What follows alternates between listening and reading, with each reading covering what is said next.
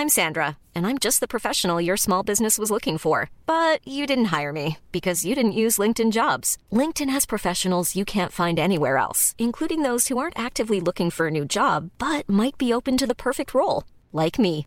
In a given month, over 70% of LinkedIn users don't visit other leading job sites. So if you're not looking on LinkedIn, you'll miss out on great candidates like Sandra. Start hiring professionals like a professional. Post your free job on linkedin.com/people today.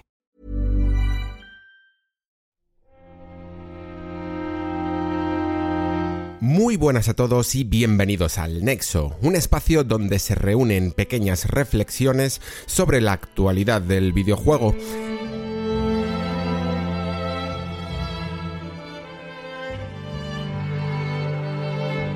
En el programa de hoy, esta frase con la que comienzo siempre el podcast va a ser más real que nunca, porque tenemos un programa muy variado. Ya sabéis que esta primera temporada del Nexo me la tomo como un experimento, no tiene una estructura predefinida y la verdad, no sé si nunca la tendrá, porque el orden está bien, pero siempre hace falta algunas dosis de caos para hacer las cosas más interesantes todo en la vida. No tener secciones fijas ni tiempos fijos me da la oportunidad de probar fórmulas nuevas y también de adaptarme a la actualidad. Así que en el programa de hoy hablaremos de muchos temas. Si alguno no es de tu interés he dejado una lista mm, de tiempos en la descripción del programa para que puedas ir a lo que te interese. Comenzaremos con un tema personal sobre el uso de fuentes anónimas a la hora de desvelar noticias importantes frente a la poca información de los canales oficiales. Seguiremos con un pequeño pensamiento que se me ocurrió viendo High Score Girl y pasaremos al plato fuerte con la noticia de la cancelación de juegos por parte de Electronic Arts sobre todo, pero también incluso de Ubisoft, en el que aprovecharemos para hablar de ese acuerdo entre Disney y Electronic Arts. Antes de concluir tendremos una ligera crítica sobre Bane, pero sobre todo como este tipo de juegos también tienen un talón de Aquiles y no pueden apoyarse únicamente en lo artístico. También hablaremos de BioWare y de ese Anthem y de cuál puede ser el futuro de la compañía después de este lanzamiento, según si triunfa o no, y terminaremos con las respuestas a los comentarios de esta semana y los contenidos que espero tener en los próximos nexos. Comenzamos.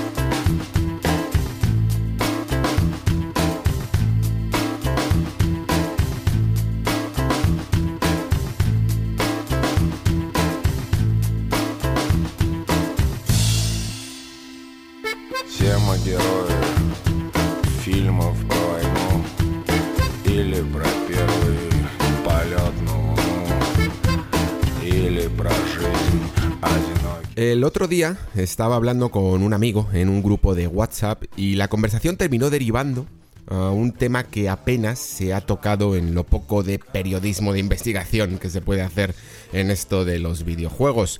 Tenía que ver sobre todo con estas informaciones que si sois escuchantes del Nexo, suele destapar este periodista llamado Jason Schreier, que hemos traído aquí alguna vez y que hoy volverá a aparecer en el tema de Electronic Arts. Y es que este señor eh, se ha consolidado en los últimos años como el gran destapador de muchos de los conflictos y situaciones internas en los estudios de desarrollo. Su as en la manga son las fuentes anónimas internas que tiene desperdigadas por muchos, muchísimos estudios.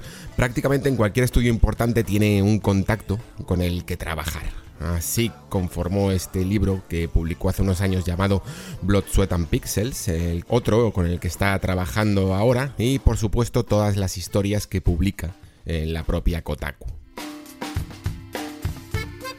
Pero claro, A poco que estés familiarizado con la profesión, incluso hayáis visto alguna de esas películas en las que se destapa algún escándalo político o institucional, sabréis de sobra que el código deontológico del periodista no avalaba mucho las fuentes anónimas.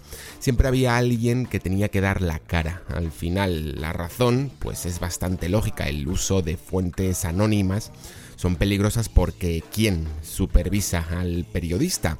¿Cómo podemos saber que la persona detrás de esta fuente anónima es real y no se está inventando completa o parcialmente la información? Vamos a concretar un poco mm, para meternos en harina, así que vamos a adelantar una parte de la última noticia que ha destapado Jason Schreier sobre la cancelación del juego de Electronic Arts. En su artículo el periodista de Kotaku afirma que, según sus fuentes anónimas, el presidente de Electronic Arts, Andrew Wilson, no le gustaba realmente el contrato con Disney para la explotación de derechos de Star Wars, que era un acuerdo que se firmó con el anterior presidente, con, con Frank Guibault, que estaba muy a favor de adquirir licencias frente a la filosofía de Wilson de crear franquicias propias. Y vale, puede tener sentido viendo los resultados y cómo BioWare, por ejemplo, ha terminado por ni siquiera tocar de refilón la franquicia Star Wars, pues las cuentas nos pueden llegar a cuadrar. Pero, ¿cómo podemos asegurar que esto es una realidad y no simplemente un rumor? que corría por los círculos de la fuente anónima, o incluso asegurar que no era sencillamente la impresión personal de la fuente. En un mundo perfecto, las fuentes anónimas no existirían. Bueno, las fuentes en general sí, más bien las declaraciones. Las fuentes anónimas siempre servirán para poner en la pista sobre una historia, pero el problema es que distamos mucho de estar en un mundo perfecto. Las consecuencias personales y profesionales eh, por revelar la identidad que hay detrás de una fuente anónima, pues no hace falta ni que las detalle. Pero es que incluso en videojuegos, es prácticamente imposible indagar sobre las prácticas y la realidad que hay detrás de estas empresas privadas y herméticamente cerradas. Y aquí es donde el debate se abre. Mm, ¿Qué prefieres? ¿Una información que puede ser verdadera, estar a lo mejor algo edulcorada o contaminada, o ningún tipo de información en absoluto? Y aquí, cada uno de vosotros tendréis que decidir la respuesta.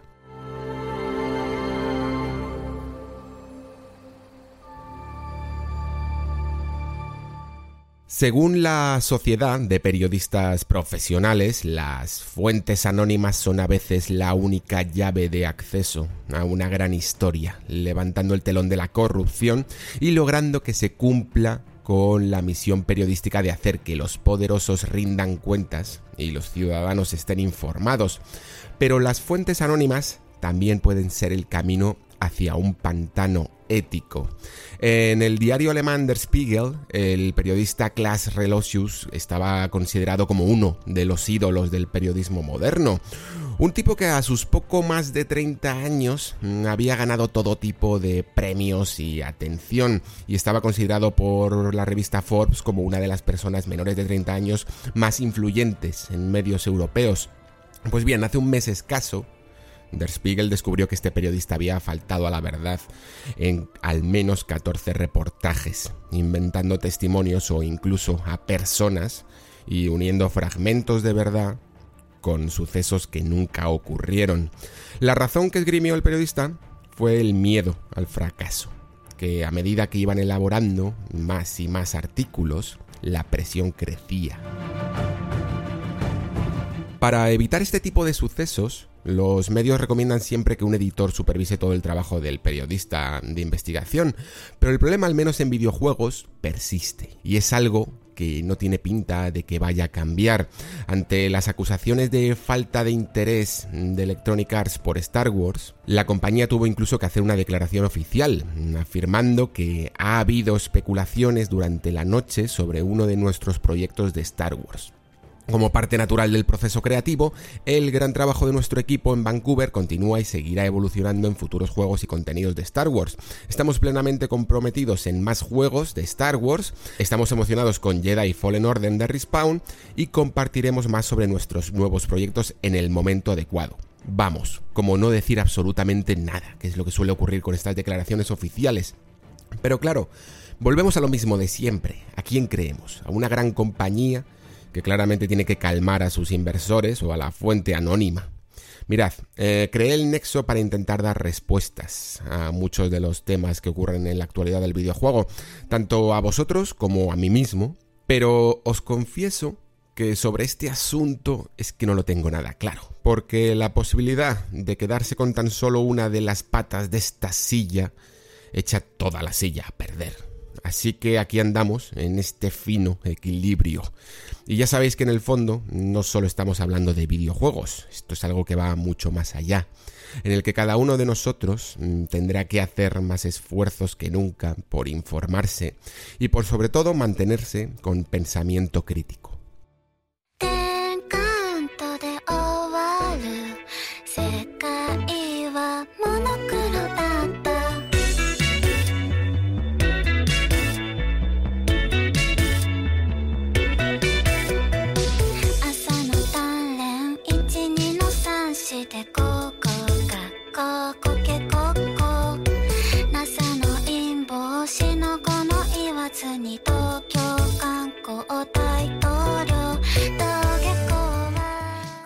El otro día vi por fin ese anime del que todo el mundo habla, High School Girl. Me había intentado alejar un poco más de la cuenta porque temía que fuera una simple explotación de la nostalgia y poco más. Y aunque logra sobrellevar su historia de amor a lo largo de los 12 capítulos, lo cierto es que la dosis de fanservice, a veces incluso descontextualizado de la propia narrativa, pues está ahí. Pero es uno también que se disfruta mucho. Mm, cualquier amante de los arcade y del juego retro en general lo va a disfrutar porque se trata no solo con, con, respeto, sino con mucho conocimiento, hasta el punto de que te descubrirás incluso aprendiendo anécdotas y algunos retazos de información que desconocías sobre el mundo de las recreativas. Decía nostalgia, pero realmente quería decir falsa nostalgia, porque aunque los más viejunos del lugar hayamos tenido una infancia ligada a salones recreativos y videoconsolas, os puedo asegurar que en el fondo poco tenía que ver con la cultura del videojuego arcade que se estaba perpetrando en Japón, que al fin y al cabo es su propio país de origen. Y mucho menos si intentamos unir estos recuerdos a una superhistoria de amor preadolescente con los videojuegos como base. Vamos, esas cosas aquí en España no pasaban. Eh, lo más común es que si confesaba los videojuegos como tu pasión, a una chica de tu clase, por ejemplo, esta cuanto menos te mirase raro si es que la palabra friki no se había puesto ya de moda, que siempre hay excepciones, por supuesto, son las que hacen la norma.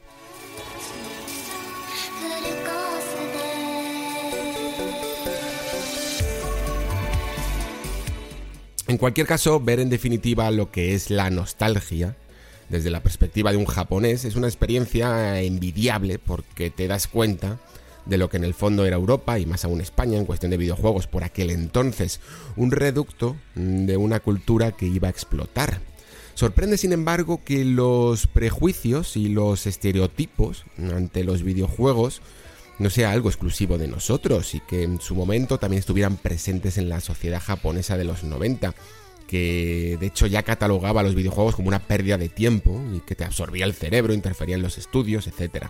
En este aspecto, además, la serie creo que es muy honesta con su personaje principal y probablemente con buena parte de los recuerdos de sus autores, porque el personaje principal es un tipo que prácticamente al principio de la serie abandona todos los estudios porque su única pasión es jugar.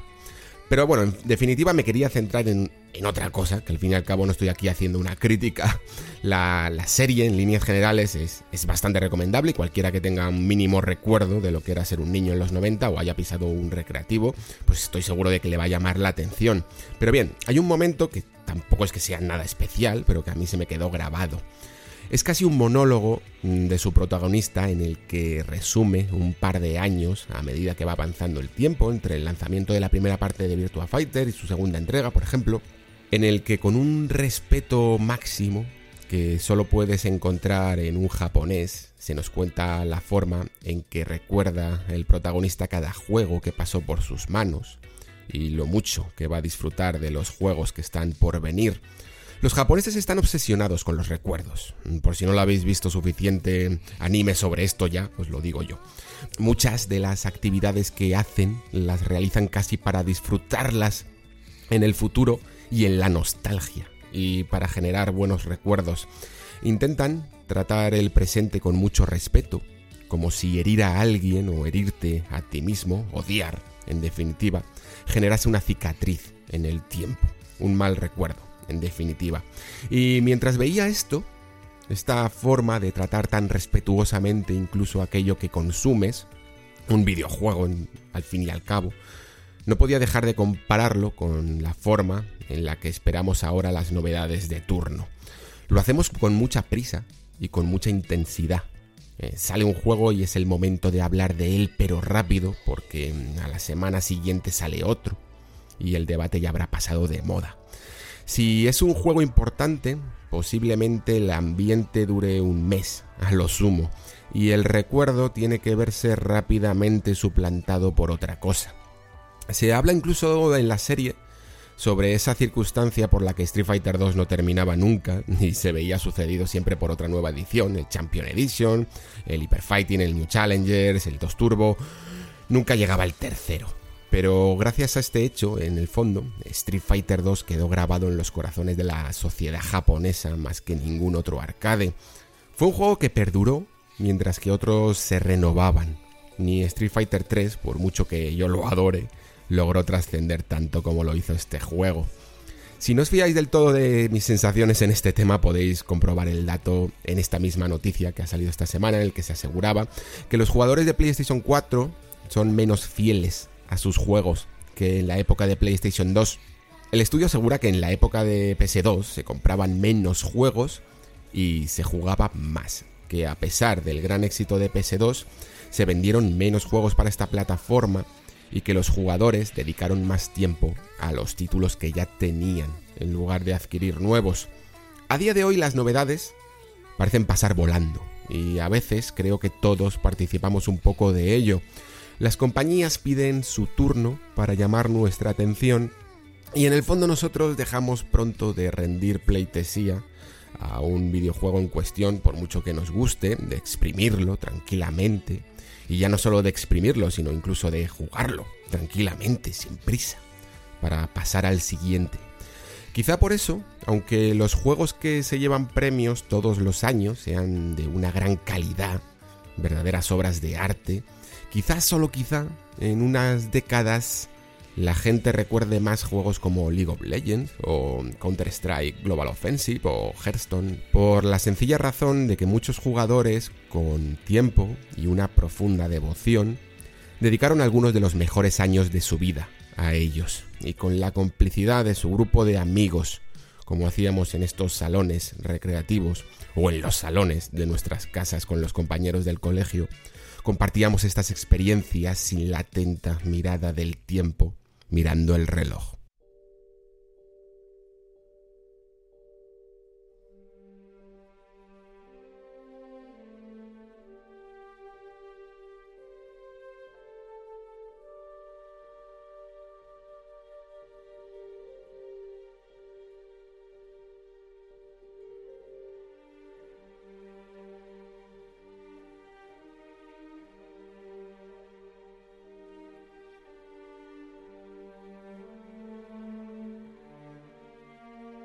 La actualidad de esta semana la ha marcado la cancelación de otro juego de Star Wars por parte de Electronic Arts. Digo otro porque no creo que cueste mucho recordar lo que ocurrió con el proyecto de Visceral, ese llamado Ragtag, ese juego para un jugador que fue cancelado hace algo más de un año.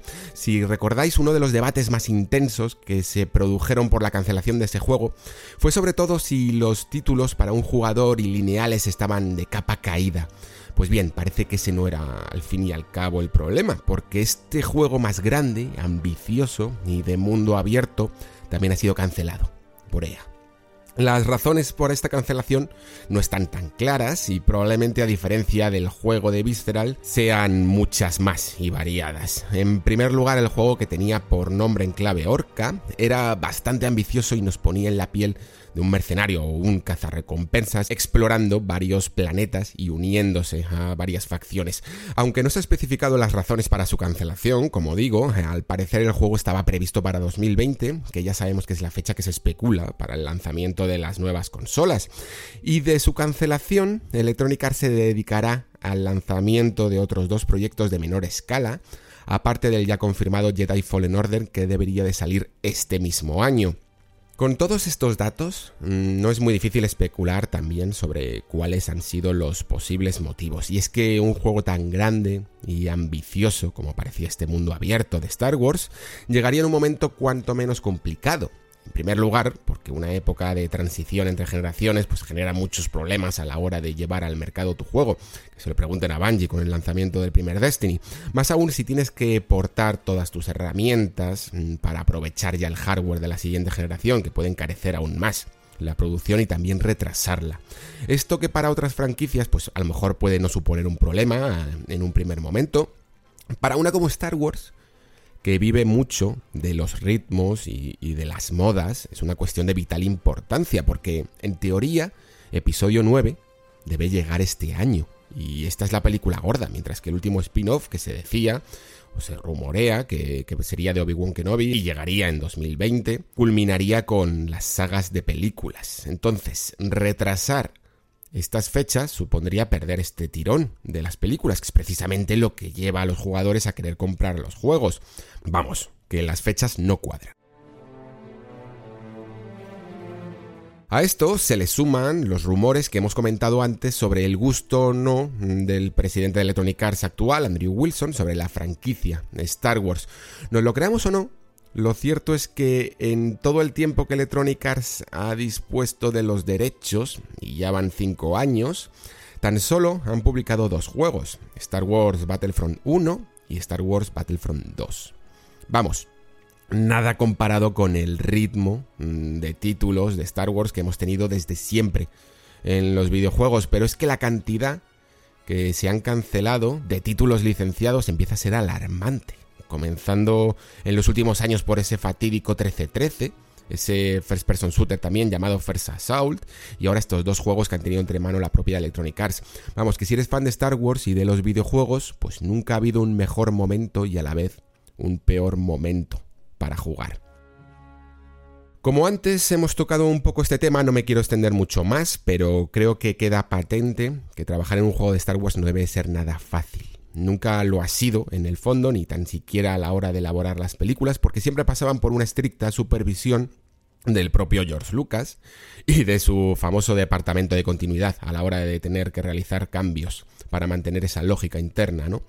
Muchos desarrolladores que han trabajado en juegos de Star Wars siempre han mantenido esta idea, que trabajar en esta franquicia era un sueño y se terminaba convirtiendo en una pesadilla debido a la cantidad de trabajo tirado a la basura. Pero es que la mano de Disney, contrario a lo que se piensa, parece ser aún más férrea. A Lucas le gustaba involucrarse en todo porque era un poco como un niño. Muchas veces daba ideas de más y pedía muchos cambios, estorbando en el fondo a los verdaderos creadores en el camino. Pero era porque era un maldito friki de la marca que había creado. Con Disney todo apunta a que es más bien una máquina bien engrasada de burocracia. Así que aunque sea o no cierto que Wilson prefiere sus propias IPs que trabajar con Star Wars, sí queda patente que a día de hoy mm, trabajar con estas franquicias es casi contraproducente, porque las grandes producciones se tardan ya muchos años en hacer. Y si a todos estos años de pura creatividad interna le sumas tener que lidiar con la dueña de los derechos de la franquicia, pues ocurre que a veces el arroz se te pasa de cocción. Pero es que no podemos echarle simplemente las culpas a lo difícil que debe de ser trabajar con Disney y con Star Wars. El contrato de 10 años para la explotación de la franquicia, como hemos dicho antes, ha dado como resultado no solo pocos juegos, sino de una calidad mediocre. Más que mediocre, de los que acarrean encima mala fama, como los famosos micropagos de Star Wars Battlefront 2. Y además, un Battlefront 1 que apareció sin historia cuando una de las principales ramas de Star Wars es tener una historia llamativa y esa gran ambientación. Para Gary Wita, que se pasó por el programa de Greg Miller, Kinda Funny Games. Le entrevistaron hace escasos tres días. Quien no conozcáis además a Gary Wita es un tipo muy interesante porque pasó de confundar la, la revista PC Gamer, por ejemplo, era periodista de videojuegos, a ser guionista de películas como El libro de Ellie y co-crear la historia de Star Wars Rogue One, así como escribir varios capítulos de Star Wars Rebels. Vamos, que tanto de Star Wars como de videojuegos el tipo sabe algo. Y en el programa, como decía, tildó esta situación de vergonzosa y propia de una mala gestión catastrófica. Y es que la realidad no dista mucho de estas palabras. En el tiempo que se ha firmado este contrato, han salido el doble de películas que de videojuegos porque han salido dos y se han cancelado otros dos. Electronic Arts todavía tiene hasta 2023 los derechos de explotación y no hace más que meter presión a quien puede ser la salvadora de toda esta situación, Respawn, con ese Jedi Fallen Order. Y no es un mal comodín, porque si algo le sobra a Respawn es calidad, pero con un traspié tras otro, la cuestión es si alguna de las partes está todavía interesada en seguir adelante con esto y no tendremos más remedio que descubrirlo.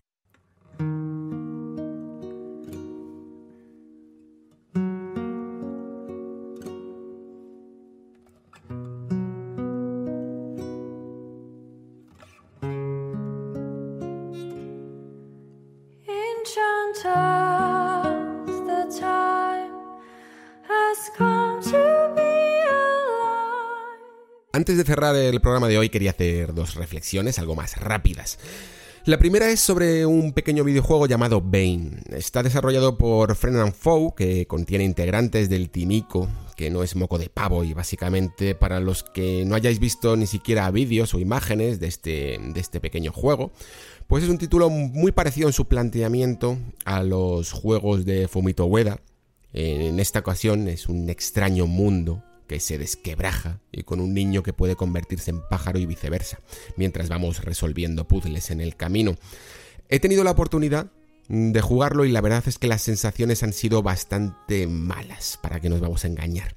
El juego tiene problemas técnicos, bugs, falta de ritmo, controles toscos e incluso su planteamiento narrativo yo diría que es tan críptico que, que habría que hacer verdaderas cabriolas para poder unir un cierto hilo argumental en tu cabeza.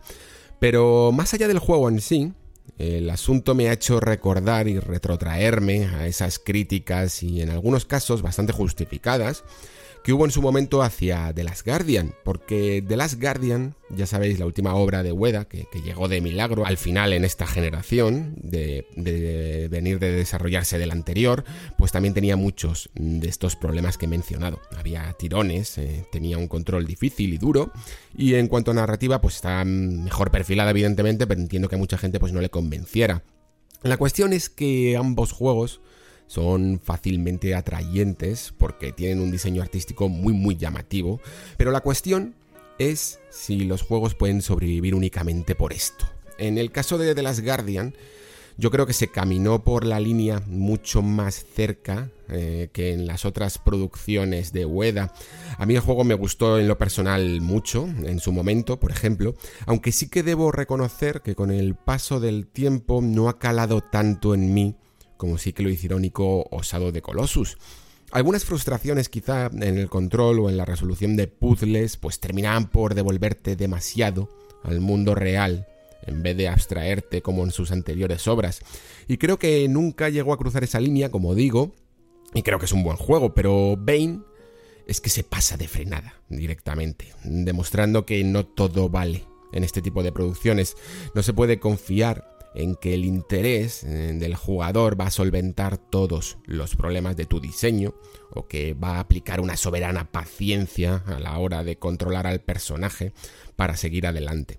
Con Bane, mientras jugaba, solo tenía ganas de dejar de jugar, que lamentablemente creo que es una de las peores cosas que se puede decir de un videojuego. Y me dolía porque el mundo es muy atractivo, y veía cierto valor artístico en el producto, pero me cuesta creer que no hubiese un puñado de testers que no avisasen de los problemas que subyacían en esta estructura y en sus puntos de control. Vaya que cada vez que tenía un bug o moría por alguna razón cualquiera, es que había que empezar todo el acto desde el principio y no había justificación ninguna para ello. Creo que Bane es una buena prueba de que no todo vale. Incluso creo que dignifica aún más el trabajo del Team ICO, demostrando que, los retos que se enfrenta a este tipo de estudios a la hora de hacer eh, desarrollos diferentes, al fin y al cabo, pues son mayúsculos, porque no solo están luchando por hacer un juego bueno, sino por romper los convencionalismos de los jugadores. Y triunfar en esto, además, eh, pocas veces te va a llevar encima una gloria financiera, porque en el fondo son juegos de nicho, y fracasar, sin embargo, es el doble de fácil. Y aunque sea por ello, pues he podido apreciar mejor el valor y la dificultad del diseño en este tipo de juegos, que verdaderamente requieren no solo de una sensibilidad especial, sino de mucha fe en lo que se está haciendo.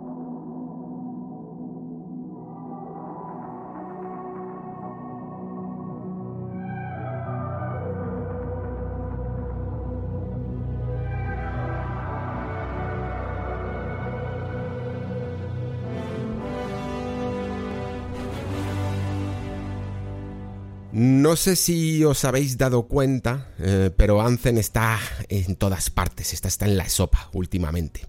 Hay tal cantidad de vídeos y de noticias que es abrumadora. Y yo que pensaba hace unas semanas que, que ya estaban liberando bastante material. Vamos, que Electronic Arts está cogiendo la vía más directa para hablar de su juego y es enseñar todo lo posible y con tantas pruebas de alfa, beta y omega que si no terminas por probar el juego es verdaderamente porque no te interesa lo más mínimo. A mí que a veces soy un poco mal pensado, este atosigamiento me suena a veces a urgencia y me da que pensar. En el fondo tengo ganas de jugar a Anthem, tengo bastantes ganas, lo que ya he probado me ha convencido bastante, y aunque no creo que sea un juego que cambie las reglas en absoluto, creo que puede ser bastante divertido.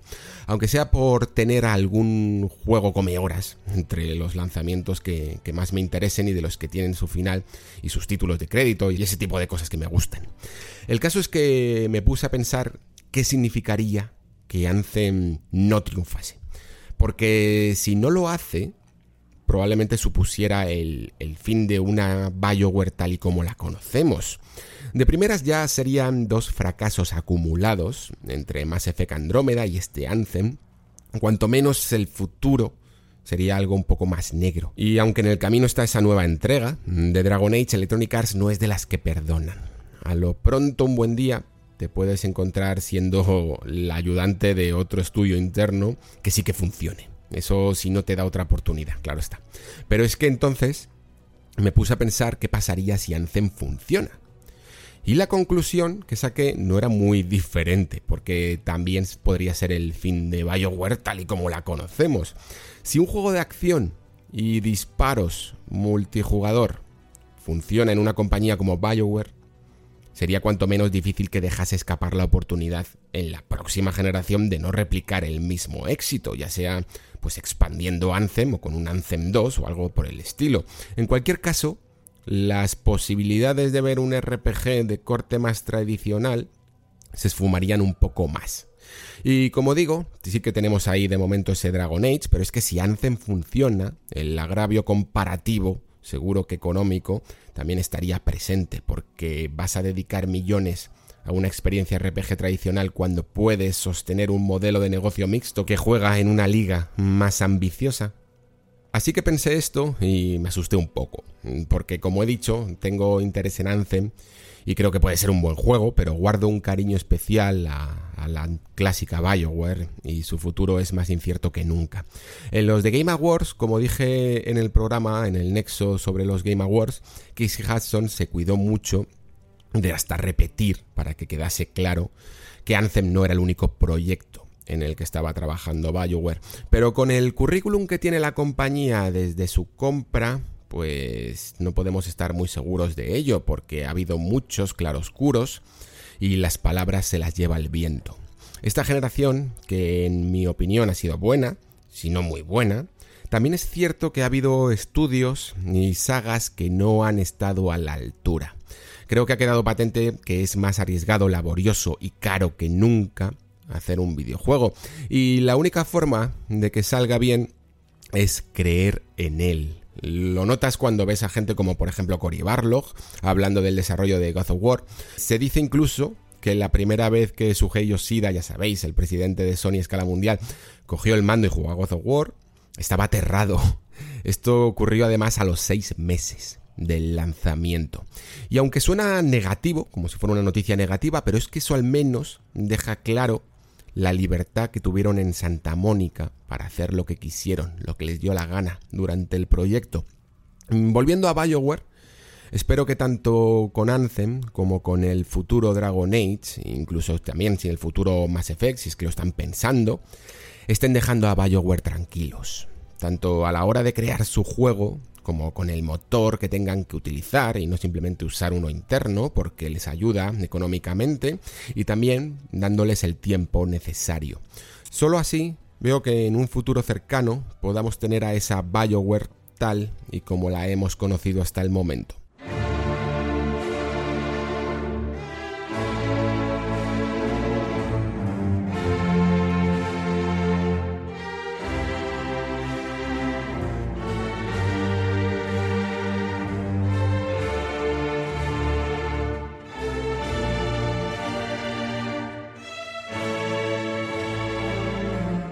Esta semana tengo preguntas muy interesantes, sobre todo porque tienen mucho que ver algunas con la estructura del propio Nexo, así que os agradezco un poco de esta metaconversación para que poco a poco vayamos dándole forma a este proyecto. El primer comentario es de Eduardo Ferre y me dice, como siempre, increíble podcast, aunque a mi parecer ha resultado un poco espeso, se refería al programa sobre la separación entre Bungie y Activision y, y los derechos de Destiny. El tema de Bungie y Activision, quizá algo más resumido hubiese sido mejor. Aún así me encanta oír tus opiniones y reflexiones acerca de los distintos temas que tratas. Un saludo y hasta la próxima. Pues muchas gracias Eduardo. Y sí que es cierto que quizá en el tema de Bungie y Activision, bueno, lo podéis ver directamente con la, con la duración que sobrepasa mm, la hora y que nunca había llegado un nexo a, a ser tanto, pues quizá Así que me extendí demasiado, quizá porque aunque para mucha gente, sobre todo si no le interesa el tema de Destiny, puede parecer relativamente denso, eh, lo que pasa es que a mí me pareció en su momento una de las noticias del año, creo que es un, un punto de inflexión en la industria del videojuego y quizás sí que es cierto que me metí demasiado en harina hasta dar más detalles de los que a lo mejor hacía falta. Como veis, el Nexo, y lo llevo diciendo desde su nacimiento prácticamente, esta primera temporada es muy experimental y vais a ver muchos cambios. Algunos probablemente eso significará que os gustarán más y os gustarán menos, pero siempre agradeceré que lo digáis con, el respeto, como lo ha dicho Eduardo, sobre lo que os parece tanto el ritmo como los temas, como la forma de tratarlos. Continuamos con JBM81 que me dice, joder Alejandro, me acabo de enterar que tienes un podcast y esta ha sido mi primera reproducción. Siempre es un placer escuchar a su distinguida y magna persona, aquel spoiler cast de Bioshock Infinite de Mundo Gamers y el vídeo de Soma de 3D Juegos me convirtieron en todo un fangirl tuyo, suscrito y espero que haya muchos más nexos. Un saludo, pues sí, JBM, habrá más nexos y te confieso que estos spoiler cast que, que mencionas, el de Bioshock Infinite y sobre todo el de vídeo de Soma, yo creo, fueron la razón para la que yo me, incitara a hacer este tipo de este tipo de contenidos en radio. Porque bueno evidentemente pues aquí en el Nexo no solo estoy tratando juegos en la profundidad con spoilers aunque tienes ahí ese programa de Red Dead Redemption que si te gustan este tipo de contenidos y has jugado a Red Dead Redemption espero que lo disfrutes mucho. Pero sí que me gusta ese tono que escogieron ese, ese tipo de contenidos y esos análisis en profundidad y por supuesto que fueron una, la chispa que luego dio como resultado a este nexo. Así que muchísimas gracias por pasarte por aquí, por haberlo descubierto y espero que te quedes eh, en los futuros nexos. Seguimos con Manuel Magán Corral, que ya es un habitual del Nexo, y dice, me gusta el ritmo del programa y que la duración de la que el tema que tocas requiera. Espero que a Bungie le vaya bien sola y que no tenga que buscar otro socio, es algo que beneficiará a usuarios y desarrolladores, y que creo que cada vez iremos viendo más, sobre todo en una siguiente generación con lo digital y las plataformas de suscripción más establecidas. ¿Ves posible que algunos estudios acaben trabajando en exclusiva para dichas plataformas? Y una duda que me ha surgido al imaginarme a Bungie independiente pero con dinero.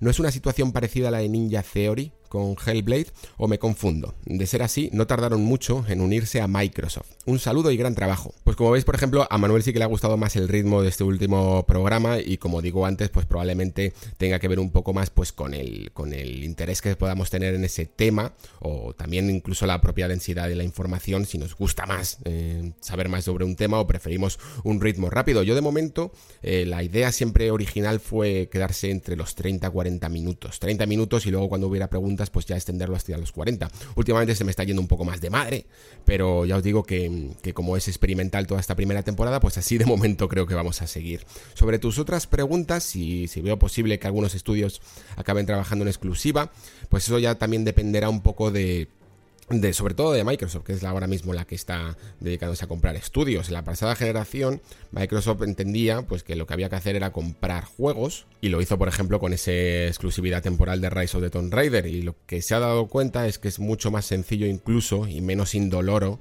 eh, comprar el propio estudio y tener más juegos por el camino.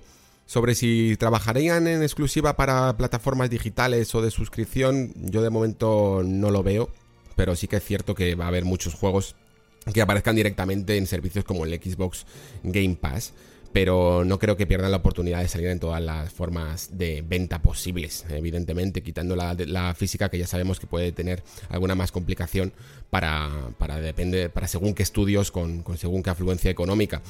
¿No es una situación parecida a la de Ninja Theory con Hellblade? Pues no sé si, no creo que sea exactamente, porque Ninja Theory con Hellblade lo que tuvieron es una especie de autoinversión, ¿vale? O sea, la verdad es que aquí el equipo de Antoniades con Hellblade se la jugó bastante.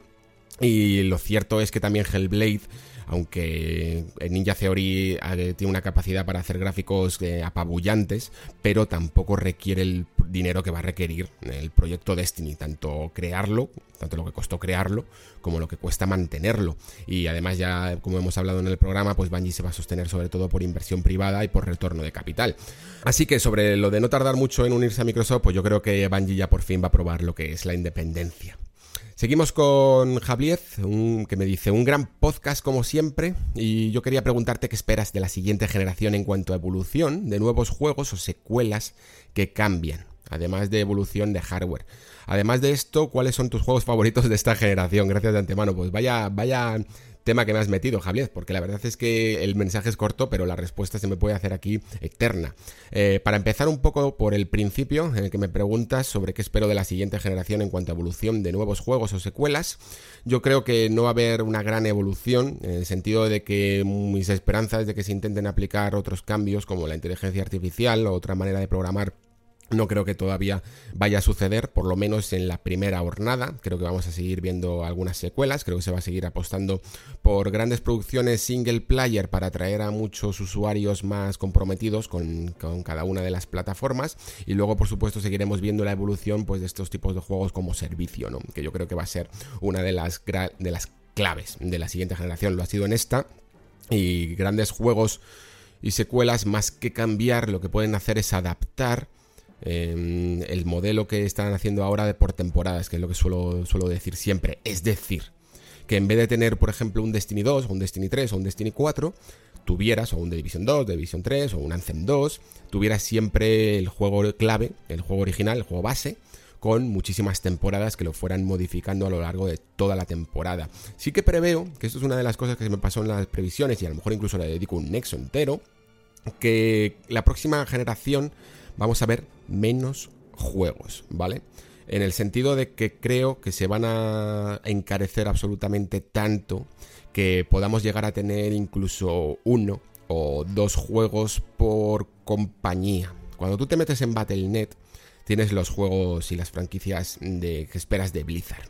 Y salvo el caso, que el caso que nos sorprendió de Overwatch, lo cierto es que Activision Blizzard, bueno, Blizzard, no, no se ha prodigado mucho en en expandir sus franquicias e intentar innovar o intentar crear otros, otros títulos nuevos.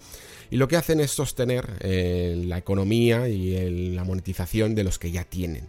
Y creo que en el futuro no sería muy difícil ver que ante lo caro que son todas las producciones, cada estudio o cada third party se especializase en unos cuantos juegos y no saliera de ahí Y esto ya sé que es una mala noticia, por decirlo así, para muchos jugadores que nos gusta ver más variedad, más, más tipo de IPs, pero creo que irían también viéndose sustituidas pues por juegos o compañías un poco más menores pero que con las nuevas herramientas de trabajo pues llegaran a la calidad pues como ha conseguido por ejemplo Ninja Theory con Hellblade de esta generación. Vale, me preguntas además la evolución del hardware, que yo creo que tampoco va a ser excesiva, evidentemente va, a haber un cambio, pero como digo, creo que a medida que van sucediéndose las nuevas generaciones, mm, los cambios pueden llegar a ir a menor. Eh, evidentemente uno de los cambios clave a nivel técnico, pues va a ser la señal, que ya será la resolución de 4K y que se quedarían, eh, es bastante fácil suponerlo, a 30 frames por segundo, que va a ser uno de los primeros debates que vamos a tener en la generación, cuando nos demos cuenta de que casi todos los juegos, sobre todo los juegos que nos interesan, en plan triple SAS, single player y tal, van a ser a 30 frames. ¿Por qué ocurre esto? Pues porque las compañías tiran siempre a intentar mm, mejorar los gráficos al máximo posible y para eso muchas veces pues sacrifican la tasa de frames que para ellos no es tan importante como puede ser a lo mejor para algunos de nosotros. Lo que sí que me gustaría y esperaría es que al menos esas opciones gráficas que hemos ido viendo a lo largo de esta generación se estandaricen un poco y de esa manera pudiéramos llegar a ver em, una opción para poder convertir tu juego a un 1080p clásico con 60 frames por segundo en casi todos los juegos. Yo creo que mucha gente firmaría con al menos tener esa vía de escape.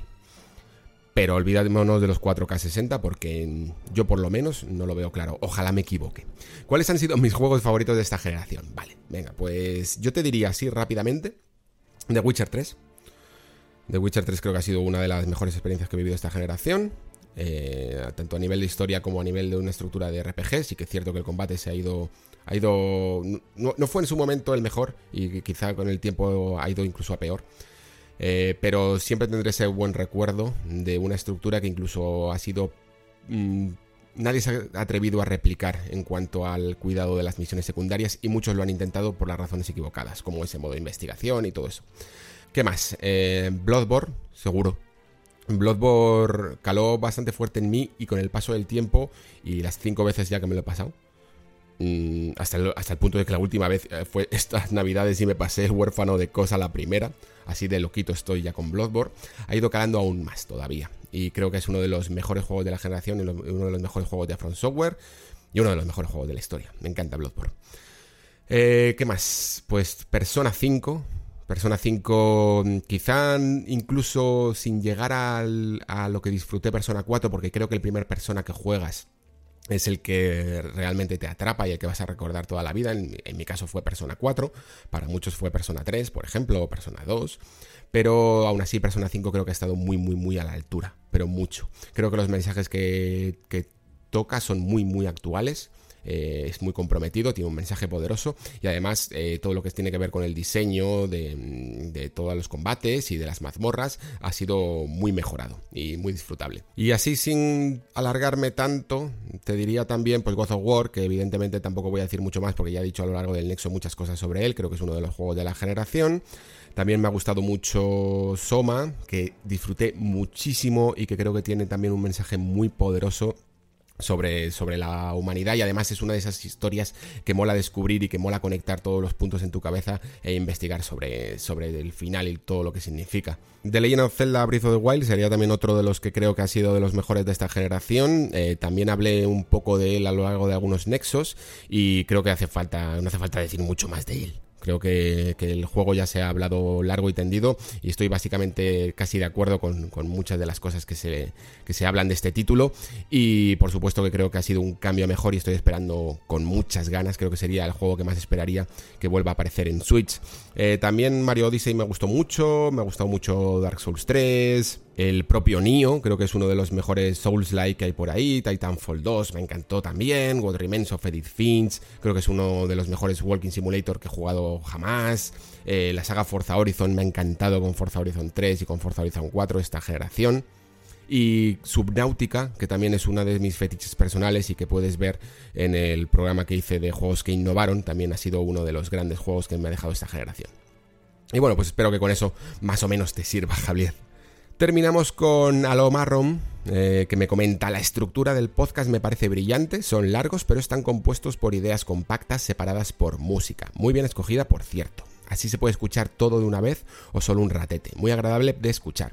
Pues muchísimas gracias a lo marrón porque estoy últimamente dándole muchas vueltas a esta estructura y me gusta hacer estos cambios, pues a ver un poco cómo, cómo resultan, me gusta agitar el avispero, a ver si os pronunciáis y veo que con la estructura del de Destiny pues ha habido, ha habido debate y creo que eso es interesante y parece que también os han gustado bastante. En este último podcast, pues como habéis visto, ha sido un poco más de variedad y también quiero que me comentéis qué, os ha parecido, si os gustan así los temas también eh, variados y además me he inspirado en tu comentario, en esos separadores que comentas para, para intentar dejar la estructura también un poco más individual y que cada uno pueda mm, escoger eh, lo que quiere escuchar en cada momento. Así que también muchísimas gracias por ello.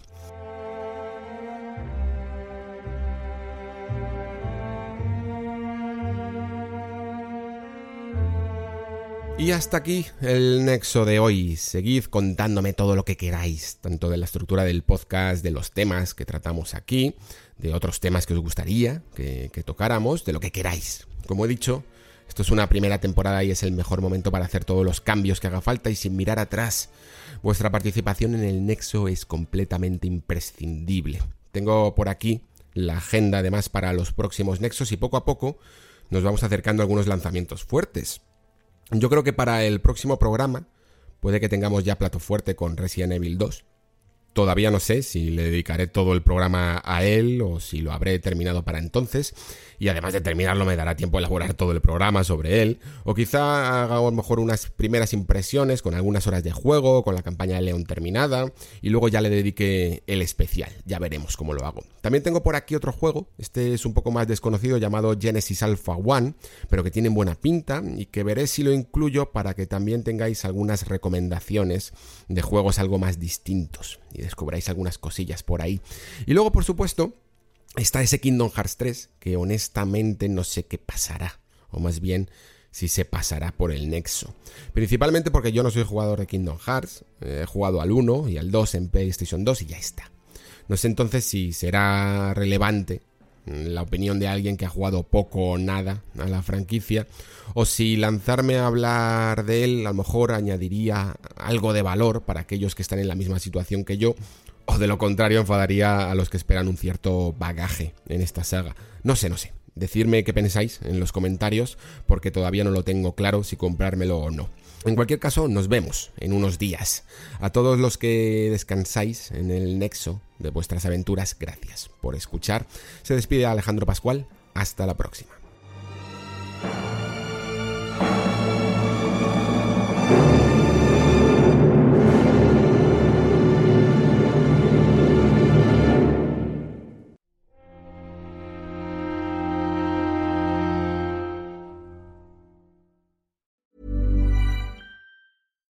Hi, I'm Daniel, founder of Pretty Litter. Cats and cat owners deserve better than any old fashioned litter. That's why I teamed up with scientists and veterinarians to create Pretty Litter. Its innovative crystal formula has superior odor control and weighs up to 80% less than clay litter. Pretty Litter even monitors health by changing colors to help detect early signs of potential illness. It's the world's smartest kitty litter. Go to prettylitter.com and use code ACAST for 20% off your first order and a free cat toy. Terms and conditions apply. See site for details.